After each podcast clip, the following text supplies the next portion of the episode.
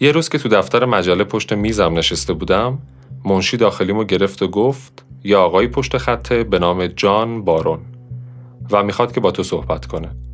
منم گفتم وصلش کن. جان بارون بهم گفتش که می‌دونم داری روی لیست ثروتمندای آمریکا کار می‌کنی. می‌خوام یه خبر دست اول بهت بدم.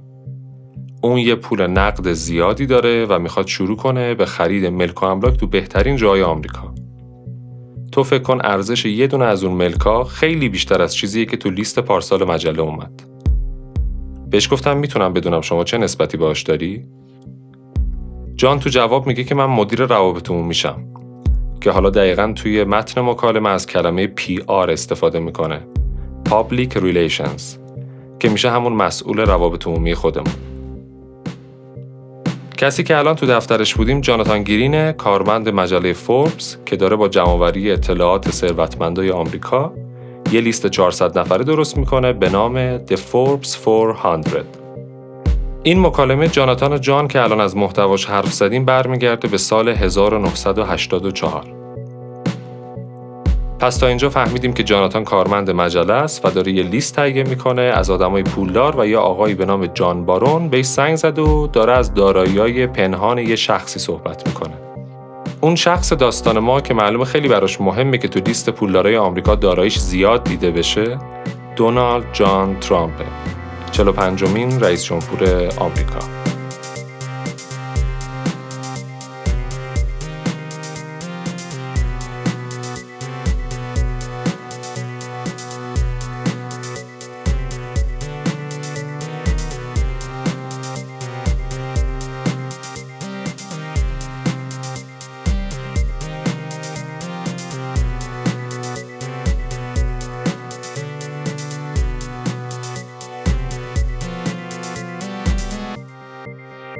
سلام من بهنام اسلامی هستم و به همراه علی رضا اسکندری و دیجی کست این پادکست رو در بهار 99 و در شرایط کاملا قرنطینه‌ای براتون ضبط کردیم.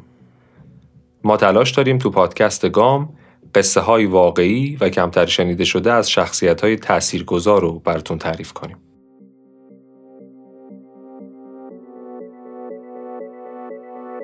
برگردیم به قصه جاناتان همون کارمند مجله فوربس.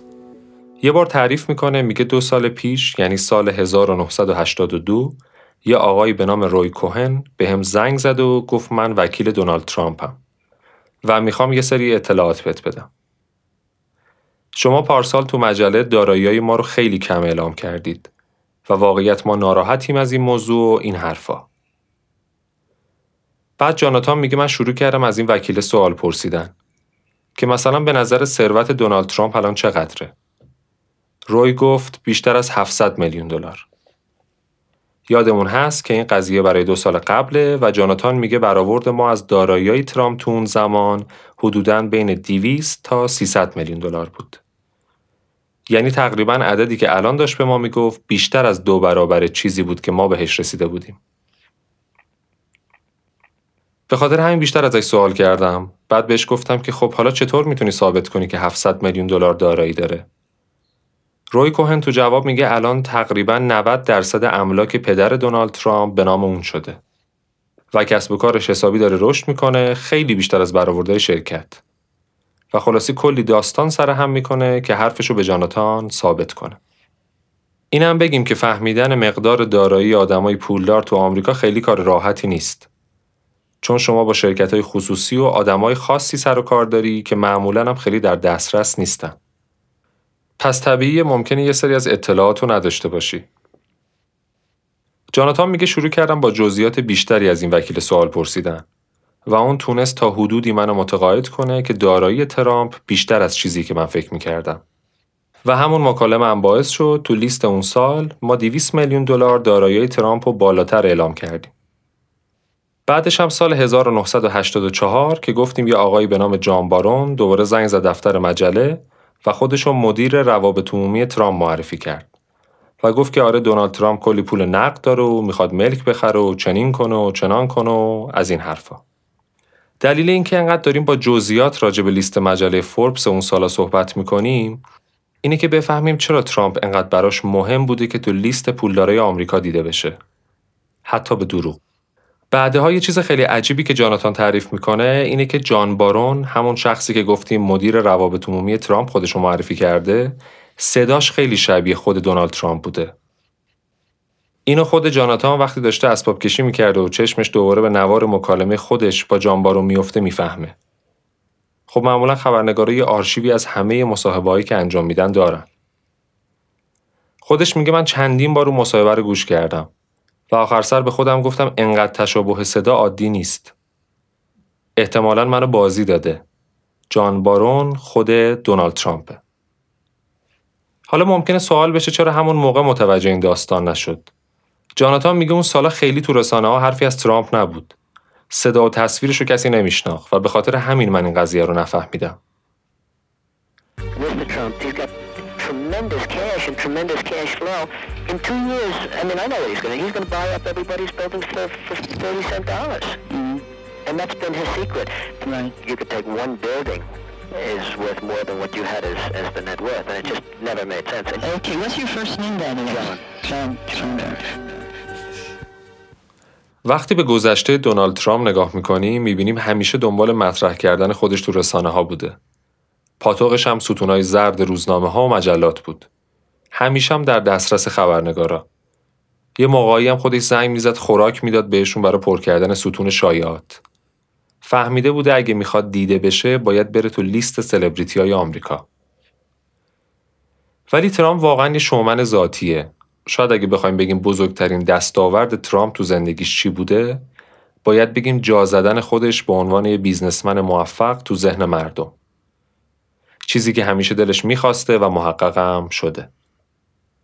ولی سوالی که هست اینه که این موفقیت چقدر واقعیه؟ یا مثلا تبلیغات و برندسازی رسانه ها چقدر توی موضوع نقش داشته؟ ما تو این اپیزود رفتیم دنبال جواب این سوال.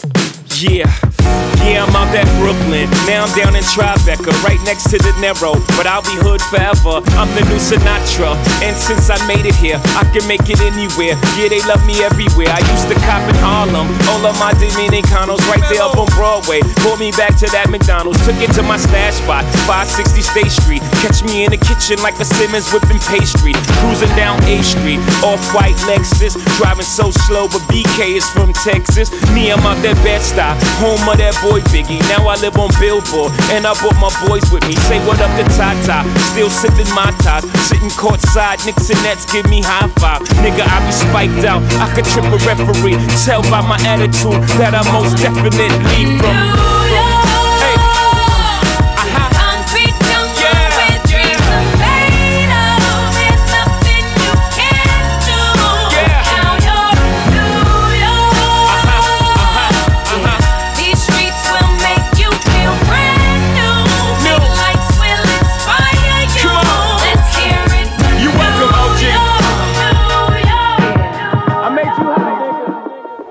خانواده ترامپ وضع مالیشون خوب بود. پدرش فرد ترامپ یه ملاک پولدار بود که تو منطقه بروکلین و کوینز که تقریبا حاشیه نیویورک محسوب میشه ساخت و ساز می‌کرد. دونالد ترامپ همیشه خودش یک کارآفرین خودساخته معرفی می‌کنه و میگه من از پدرم فقط یه میلیون دلار پول گرفتم که البته واقعیت چیز دیگه ای میگه. اون بارها سر پروژه مختلف ده ها میلیون دلار از پدرش پول گرفته و این چیزی نیست که بتونه پنهانش کنه. یه بعد جالب دیگه از شخصیت ترامپ اینه که بعد از فارغ التحصیلی از کالج می‌خواسته بره هالیوود و بزنه تو خط بازیگری که حتی بعدها تو یکی از قسمت‌های فیلم تنها در خانه و تیزرهای تبلیغاتی هم بازی کرده. احتمالا باید دیده باشینش. ولی خب این حرفه رو خیلی جدی نگرفت و تصمیم این شد که جا پای پدرش بذاره و بیزنس ساخت و ساز و خرید و فروش ملک ادامه بده. ولی کاری که با رسانه ها انجام داده نشون میده که انگار همیشه توی شو تلویزیونی داره بازی می‌کنه. مثل اینکه علاقه به بازیگری تو زندگی واقعیش هم تاثیر داشته. ترامپ خودش رو نماد یه آدم پولدار، موفق، کارآفرین، لوکس و خوشگذرون می‌دونه. چیزی که آدمای کوچه خیابون تو آمریکا بهش میگن امریکن دریم. رویای آمریکایی که در اصل همون میلیونر شدنه.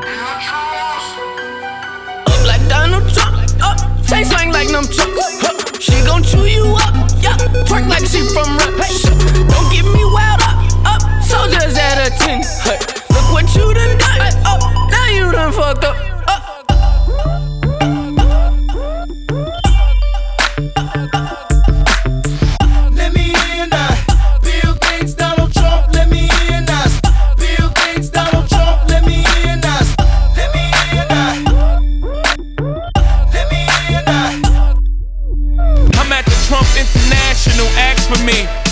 Never scared. I'm everywhere, you ain't never there. Nigga, why would I ever care? Pound for pound, I'm the best to ever come around here. Excluding nobody, look what I embody. The soul of a hustler, I really ran the street. احتمالا اسم برج ترامپ رو شنیده باشید. ساخت این برج شاید بشه گفت اولین و مهمترین کاری بود که ترامپ برای مطرح کردن خودش تو نیویورک انجام داد. میریم به سال 1978 که قصه آسمان خراش ترامپ رو تعریف کنیم. ترامپ تاور خب تا اینجا می‌دونیم که پدر دونالد ترامپ تو کار ساخت و ساز بود و نسبتا هم آدم موفقی هم بود تو این کار. ولی خب منطقه‌ای که کار می‌کرد توی حاشیه شهر بود. دونالد ترامپ می‌خواست بیاد وسط شهر دقیقا جلو چش مردم.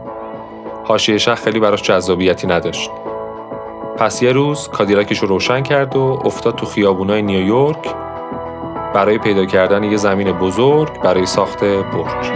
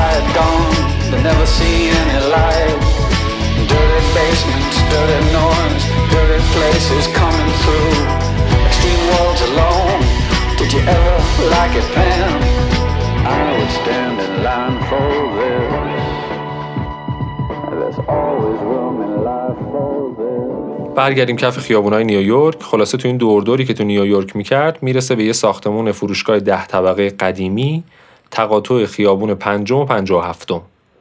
که خودش تو توصیف این زمین میگه که این ملک نابترین ملک دنیاست. البته کلا ترامپ خیلی اهل مبالغه است و از این مدل حرفا زیاد ازش میشنویم. خلاصه با صاحب ملک مذاکره می‌کنه و در نهایت پیشنهاد 25 میلیون دلار با پرداخت 6 ماه رو قبول می‌کنه و ساختمون رو می‌خره. ترامپ بعد از خرید ملک سری رفت سراغ مجوز ساخت و حالا نیاز به سرمایه داره تا کلنگ برج رو بزنه. هزینه‌های ساخت این پروژه از توان مالی خودش و پدرش خیلی بیشتره.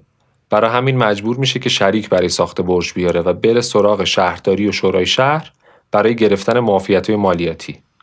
البته اینم بگیم که قبلا یه دفعه تو سال 1975 که اوضاع اقتصادی آمریکا خیلی بحران زده و داغون بود با استفاده از روابط پدرش تونسته بود به مدت چهل سال معافیت مالیاتی برای ساخت یه هتل بگیره. پس دوباره می‌خواست شانسش رو امتحان کنه. ولی این بار به در بسته خورد و نتونست شهردار وقت نیویورک یعنی ادکاچ رو مجاب کنه که با معافیت مالیاتیش موافقت کنه. و البته بعد اینکه نتونست معافیت بگیره انقدر عصبانی شد که توی مصاحبه میگه که اد یه تیک آشغاله. A piece of shit.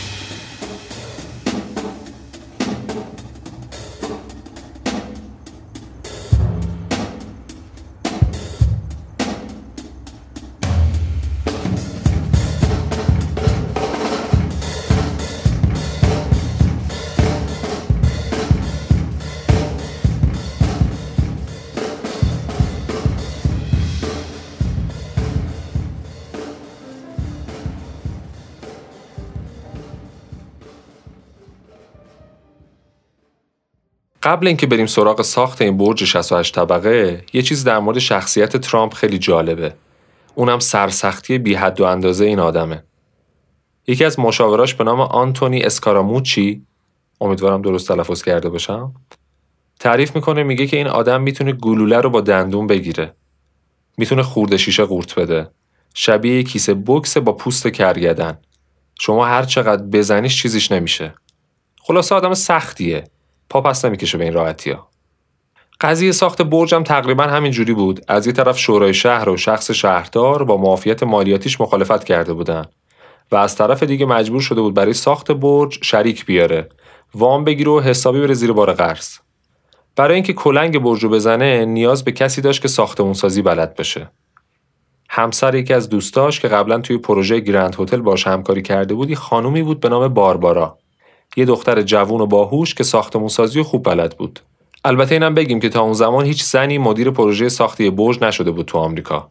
ولی ترامپ به این زن اعتماد می‌کنه و باربارا میشه مدیر پروژه ترامپ تاور. حالا خود باربارا تعریف می‌کنه میگه اولین باری که دونالد ترامپ راجع به ساخت برجش باهاش صحبت کرد گفت که همیشه یادت باشه مردا از زنا بهترن ولی یه زن خوب از ده تا مرد خوب بهتره. باربارا میگه خیلی از تعریفش خوشحال شدم و با کمال میل این کار قبول کردم. وقتی که کار تخریب اون ساختمون ده طبقه رو شروع کردن پدرش فرد خیلی استرس داشت چون تمام زمانتنامه ها به نام اون بود و برج باید تو کمترین زمان و با حداقل هزینه ساخته می‌شد. پس چیزی که اونا نیاز داشتن کارگر ارزون، کار شبانه روزی و یه عالمه بتون بود. یکی از ویژگی های برج ترامپ اینه که تمام سازه با بتون ساخته شده و اون زمان لقب بلندترین برج بتونی آمریکا رو گرفت.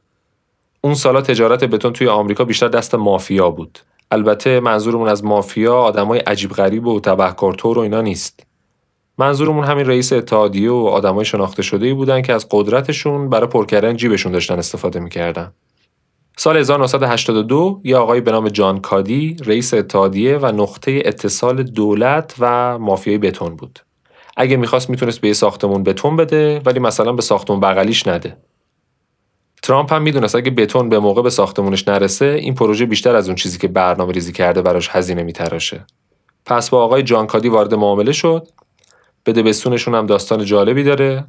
کادی میگه من بتون میریزم تو ساختمونه در ازاش یه واحد تو طبقات بالا با ویوی خوب برای دوست دخترم می‌خوام. ترامپ هم قبول می‌کنه و کادی خورده فرمایش دیگه هم داشته و گفته می‌خوام تو واحدم استخر داشته باشم. خب تو طراحی برج اصلا استخری نبود تا اون زمان. ولی ترامپ سریع دستور میده که اون قسمت ساختمون که قرار واحد کادی باشه رو تقویت کنن تا تحمل وزن آب استخر رو داشته باشه. خلاصه اینطوری شد که وقتی ساختمانهای دیگه همه لنگ بتون شده بودن برج ترامپ راحت داشت می‌رفت بالا.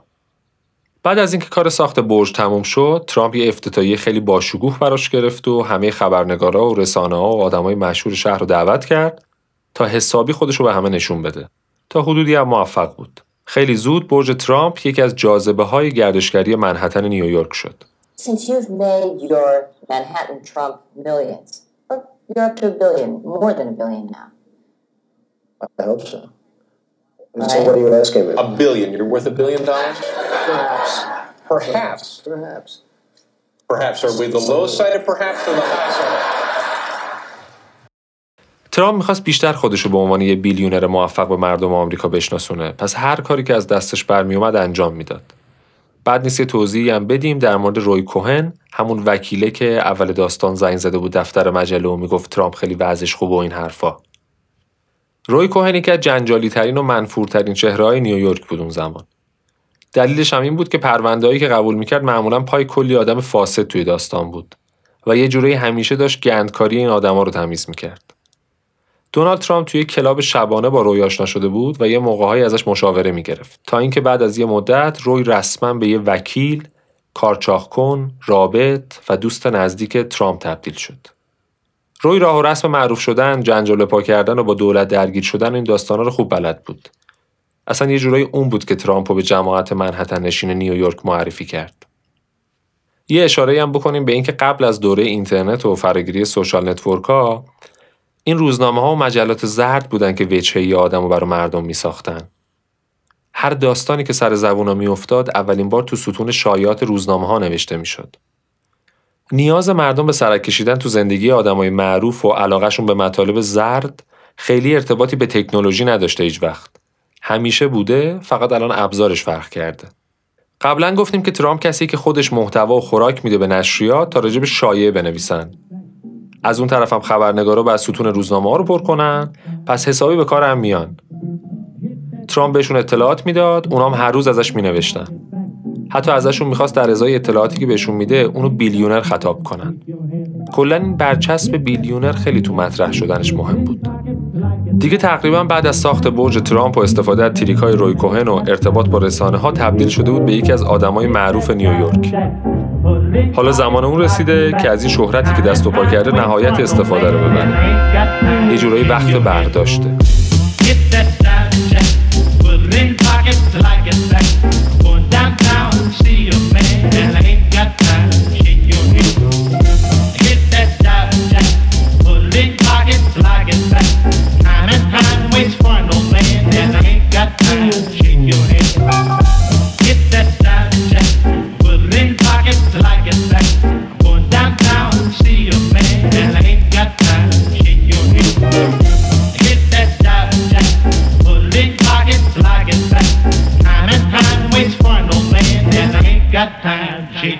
تقریبا همه جای دنیا بانکها دوست دارن که خودشونو به آدمای پولدار بچسبونن. یادتون اول اپیزود راجع به لیست 400 نفره مجله فوربس صحبت کردیم. اون همه تلاش ترامپ برای بالا اومدن تو اون لیست برای یه همچین روزی بود. حالا هر بانکی که می‌رفت بهش وام می‌داد، وامای کلان با بهرهای پایین، با کلی عزت و احترام. شاید اگه بگیم ترامپ امپراتوریشو با همین وامایی که می‌گرفت ساخت خیلی غلط نگفته باشیم. اولین کاری هم که با این پولا کرد یه عمارت 118 اتاقه به نام مارالاگو خرید توی منطقه پالم بیچ به قیمت ناقابل 8 میلیون دلار. این قضیه که داریم میگیم مال سال 1985. بعد کمپانی ایسترن شاتل که یه ایرلاین بود و خرید به قیمت 365 میلیون دلار. بلافاصله هم اسم هواپیمایی رو عوض کرد. حدس می‌زنید که اسم جدید چی بود؟ گذاشت ایرلاین ترامپ. بعدش هم داد همه هواپیما رو از اول رنگ زدن و بزرگ رو بدنه‌ی همه اونا نوشت ترامپ. هر چیزی می‌خرید اسمش رو عوض می‌کرد میذاشت ترامپ. ترامپ، ترامپ، همه جا ترامپ. فکر کنم خودکارم می‌خرید اسمش رو میذاشت ترامپ. بعد تیم فوتبال خرید، کشتی تفریحی، هلیکوپتر، خلاصه هر چیزی که فکرشو بکنید تو این دوران خرید. کار به جایی رسیده بود که تو برنامه های تلویزیونی مثلا مجریان می‌گفتن یعنی خرید بعدی دونالد ترامپ چیه؟ با این موضوع برنامه رو پر می‌کردن. بعدش هم به این فکر میفته که کازینو بخره و بلافاصله دو تا کازینو راه میندازه تو شهر آتلانتیک سیتی. اسمشون هم می‌ذاره ترامپ پلازا و ترامپ کسل. آتلانتیک سیتی یه شهر ساحلی و توریستی تو ایالت نیوجرسی آمریکاست که به خاطر بحران مالی تو دهه 80 خیلی اوضاعش خوب نیست. مسافراش خیلی کم شدن و درآمدش حسابی پایین اومده. همین بیرونقی باعث میشه که تصمیم مهمی تو اون زمان برای این شهر گرفته شد. و اون تصمیم این بود که قمار تو شهر آزاد شه. و خب این موضوع باعث میشه سرمایه گذارای زیادی تو دنیا علاقه پیدا کنن که پولاشونو بیارن تو آتلانتیک سیتی و سرمایه گذاری کنن. ترامپ هم که گفتیم بعد از آزاد شدن قمار تو این شهر دو تا کازینو خرید و یه شخصی به نام استیو هاید و گذاشت مدیر کازینوهاش. از اون طرف هم شهر کم کم داشت دوباره رونق می‌گرفت و ترامپ پلازا و ترامپ کسل داشتن حسابی پول در می آوردن. آمارایی که اون زمان در اومده بود می‌گفت ترامپ حدودا سالی 100 میلیون دلار از کازینوهاش در می آورد. خلاصه اوضاع خوب بود. همین هم شد که ترامپ طمع کرد و رفت سراغ لقمه چربتر یعنی خرید بزرگترین هتل کازینوی جهان به نام تاج محل. ساخت هتل تاج محل به خاطر مشکلات مالی متوقف شده بود و ترامپ تصمیم می‌گیره که این ملک رو تو همون حالت نیمه کاره بخره و این پروژه رو تکمیل کنه.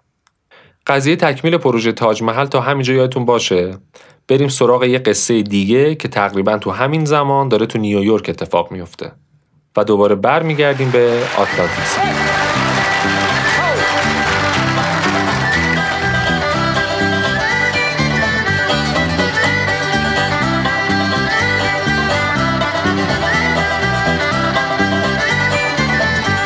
You talk how it's lost beneath the sea. And the grave of the unknown soldier, or the cry of the old banshee. Who was the man in the iron mask once checked the ripper set free? But ask them all, where's Donegal? It's still a mystery. And if I could, I'd build a wall around old Donegal. The north and south to keep them out, my God, I'd build it tall. Casinos, chicken ranches, I'd legalize them all. We'll have our own Las Vegas in the hills of Donegal. In the hills of Donegal. خب راجع به ولخرجی و بریز به پاشای ترامپ کم نگفتیم. ولی خب اون می‌خواد در کنار داشتن برج و کازینو و کشتی تفریحی و هلیکوپتر و اینا یه چهره تاثیرگذار و باسواد از خودش نشون بده. دیگه حالا همه می‌دونن که اون یه آدم پول داره. نوبت این رسیده که بگه من چجوری انقدر پولدار شدم. آشنا نیست براتون؟ داستان آدمای موفق. اون می‌خواست بیشتر به عنوان یه بیزنسمن کار درست شناخته بشه. نه صرفا یه پولدار نیویورکی که نمی‌دونه چجوری پولاشو خرج کنه. میریم به سال 1987 جایی که ترامپ داره تو دفتر کارش با یه شخصی مشورت می‌کنه به نام تونی شوارتز. تونی نویسنده معروف آمریکاییه که ترامپ راجع به نوشتن کتاب زندگیش داره ازش مشورت می‌گیره. تونی هم بلافاصله بهش پیشنهاد میده که به جای نوشتن زندگی نامت بیا یه کتاب بنویس و اسمشو بذار هنر معامله. The Art of Deal. ترامپ هم حسابی از پیشنهاد تونی خوشش میاد و میگه می‌خوای خودت کتابمو بنویسی؟ تونی هم که خیلی فکری نکرده بود همون موقع قبول می‌کنه بالاخره داشته با یه بیلیونر معروف کار می‌کرده بر خودش هم خوب بوده خلاصه اونا قرار می‌ذارن که هر روز دو ساعت با هم گپ بزنن و تونی شروع کنه داستان موفقیت ترامپ از زبان خودش نوشتن ولی تونی خیلی زود متوجه میشه که این روش خیلی جواب نمیده خودش تعریف می‌کنه میگه اولین جلسه که برگزار کردیم هنوز یه ساعت نشده بود که ترامپ گفت من خسته شدم. میشه بقیهش رو بذاریم برای فردا؟ و تونی میگه من اونجا بود که فهمیدم ترامپ از چیزی که من فکر می‌کردم کم حوصله تره. خلاصه اینجوری نمیشه کتاب نوشت. یه پیشنهاد جالبی به ترامپ میده و میگه اجازه بده من یه مدت هر روز صبح تا عصر بیام تو دفترت بشینم مکالمات و جلسات تو اینا رو ضبط کنم. ترامپ هم قبول می‌کنه و تونی دیگه از فردا روزی 8 ساعت مثل کارمندا میاد میشین تو دفتر ترامپ و شروع می‌کنه ثبت کردن هر چیزی که می‌بینه و میشنوه. تونی میگه ترامپ با دو قشر آدم در ارتباط بود. یکی اهالی رسانه و خبرنگارا که همیشه هم تو اولویت بودن و یه قشر هم بیزنسمنا و شرکای تجاریش. بعد از یه مدت تونی میره سراغ کسایی که معمولا روزانه با دونالد ترامپ در ارتباط بودن. مخصوصا کسایی که ارتباط کاری و بیزنسی داشتن و شروع می‌کنه با اونا مصاحبه کردن. اینجاست که به یه مشکلی برمیخوره. چیزایی که خود دونالد ترامپ از بیزنس ها و معامله هاش برای تونی تعریف می‌کرده با حرفای شرکای تجاریش اصلا همخونی نداشته. شرکاش برعکس نظر خودش خیلی از بیزنس ها و معامله های دونالد ترامپ رو موفق نمی‌دونستن. و تونی می‌فهمه که ترامپ داره براش غلو می‌کنه. تونی میگه من راهی نداشتم بجز اینکه یه مقداری تو محتوای کتاب مبالغه کنم. و ترامپ رو موفق تر از اون چیزی که هست نشون بدم. دست آخرم با تلاشای تونی شوارز کتاب به مرحله چاپ می‌رسه. ترامپ بعد از چاپ کتاب همه رسانه ها رو خبر می‌کنه به برنامه های تلویزیونی میره و همه جا از کتابش حرف می‌زنه.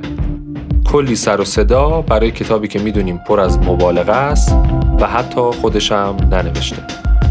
و کتاب هنر معامله شد آخرین پرده از نمایش شوآف دونالد ترامپ روی استیج نیویورک.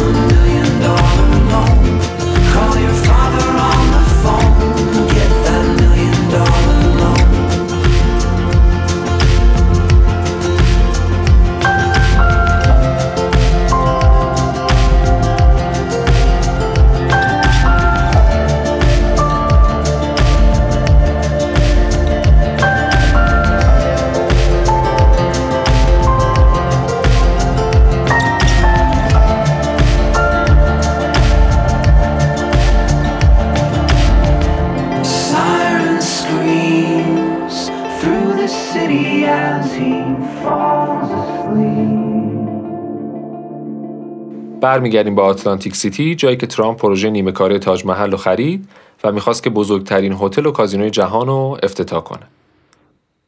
خب برای اینکه ساخت این پروژه رو به پایان برسونه نیاز به پول داشت. اونم پول زیاد. خودش تو مراسم خرید تاج محل میگه که همه بانک ها میمیرن که بهم پول بدن. The banks is dying to give me money. یه جورایی داره اعلام می‌کنه آهای بانک ها من الان وام می‌خوام. اون موقع برای تکمیل پروژه حدوداً 675 میلیون دلار پول نیاز داشت. و خب قطعا این مبلغ رو نمی‌تونست بدون وام جور کنه. ولی برعکس چیزی که تصور می‌کرد بانک حاضر نبودن روی همچین ریسک بزرگی کنن و بهش وام بدن. چون واقعا هم عدد و رقم خیلی درشت بود هم کارشناسای مالی شک داشتن که بتونه وامو برگردونه. آخر سرم مجبور شد از بانک ها قطع امید کنه و برای تأمین مالی پروژه بره سراغ راههای دیگه. و در نهایت اوراق قرضه منتشر کرد. اونم اوراق قرضه بونجل یا جانک باند. یه توضیح هم در مورد اوراق قرضه یا همون باند بدیم. یکی از روش های تأمین سرمایه برای پروژه های دولتی و خصوصی فروش اوراق قرضه با سود مشخصه. یعنی شما یه سری برگه بین سرمایه گذاره توضیح می‌کنی که یه درصد مشخصی به عنوان سود رو برگه ها نوشته شده.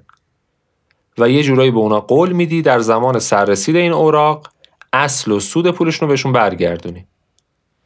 حالا نمی‌خوایم وارد بحث مالی بشیم.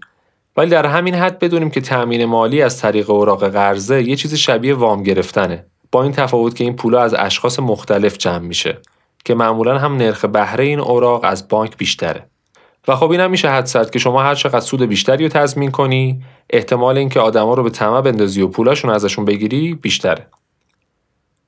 اصطلاحا اوراق قرضه که از شرکتایی که خیلی کردیت و اعتبار بالایی ندارن صادر میشه رو بهش میگن جانک باند یا اوراق قرضه بنجل. چون این شرکت ها خیلی پشتوانه قوی ندارن و معلوم نیست که چه بلایی بالاخره سر پول ملت میاد. برگردیم به قصه. پس ترامپ برای تأمین سرمایه پروژه تاج محل مجبور شد اوراق قرضه بفروشه. اونم با نرخ بهره 14 درصد که واقعا نرخ بهره بالایی بود. و تاج محل با این سرمایه ساخت. تکمیل این پروژه شاید چالش بزرگی برای ترامپ بود. ولی حالا چالش اصلی پول درآوردن از اونجاست.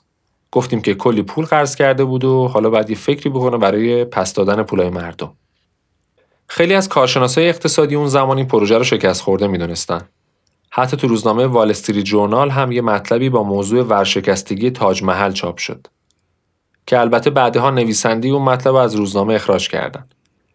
دلیلش هم این بود که ترامپ مجله رو مجبور کرده بود که نویسنده اون مطلب تو شماره بعدی ازش عذرخواهی کنه و اونم این کارو کرده بود. ولی خب بعدا گفت که به اجبار مدیرای روزنامه این کارو کرده که در نهایت همین موضوع باعث شد که اخراج شه. خیلی هم حرف بیرایی نزده بود. درآمد اون پروژه کفاف اون همه هزینه و قرضی که براش گرفته شده بود و نمی‌داد. ترامپ و تیم مدیریت کازینوهاش نیاز داشتن تا روزانه یک ممیز سه میلیون دلار درآمد داشته باشن تا از پس بازپرداخت وامایی که گرفته بودن و هزینه‌های تاج محل بر بیان. و خب این کار خیلی سختی بود. تا اینکه با سقوط هلیکوپتر استیو هاید مدیر کازینوهای ترامپ این داستان به یه مأموریت غیر ممکن تبدیل شد.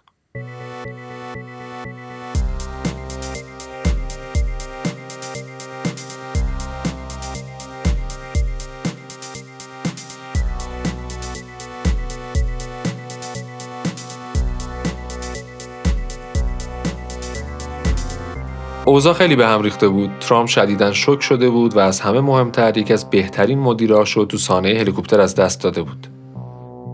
ترامپ مونده بود و کلی قرض و وام و مدیری که دیگه نبود و درآمدی که حالا خیلی سختتر از قبل به دست می اومد. قصه ای که شنیدید اپیزود اول پادکست گام بود که ما تو اردیبهشت 99 و در قرنطینه منتشر کردیم. قصه دونالد جان ترامپ همچنان ادامه داره و تو قسمت بعدی میریم تا پشت دیوار مکزیک. ما هر شماره از پادکست رو روی اپهای پادگیر، ساندکلاد و تلگرام منتشر می‌کنیم. خوشحال میشیم که با ارسال نظراتتون ما رو تو بالا بردن کیفیت پادکست کمک کنید. اگر راجع به این قسمت پیشنهاد و انتقادی داشتید حتما تو شبکه های اجتماعی البته بیشتر اینستاگرام با ما در میون بذارید. آدرس اینستاگرام و تلگرام ما هم هست گام پادکست G U M پادکست ما تو صفحه اینستاگراممون هم یه سری عکس‌ها و فیلم‌های جالب از این داستان به اشتراک می‌ذاریم. اونا رو هم اگر دوست داشتید می‌تونید دنبال کنید. مرسی از یکتا کلانتر که طراحی کاور این اپیزود رو انجام داد و همینطور فراز مسلعی که لوگو بانمک گام پادکست رو طراحی کرد. علیرضا اسکندری و دیجی کست هم پا به پای من تو ساخت این قسمت همراه بودن.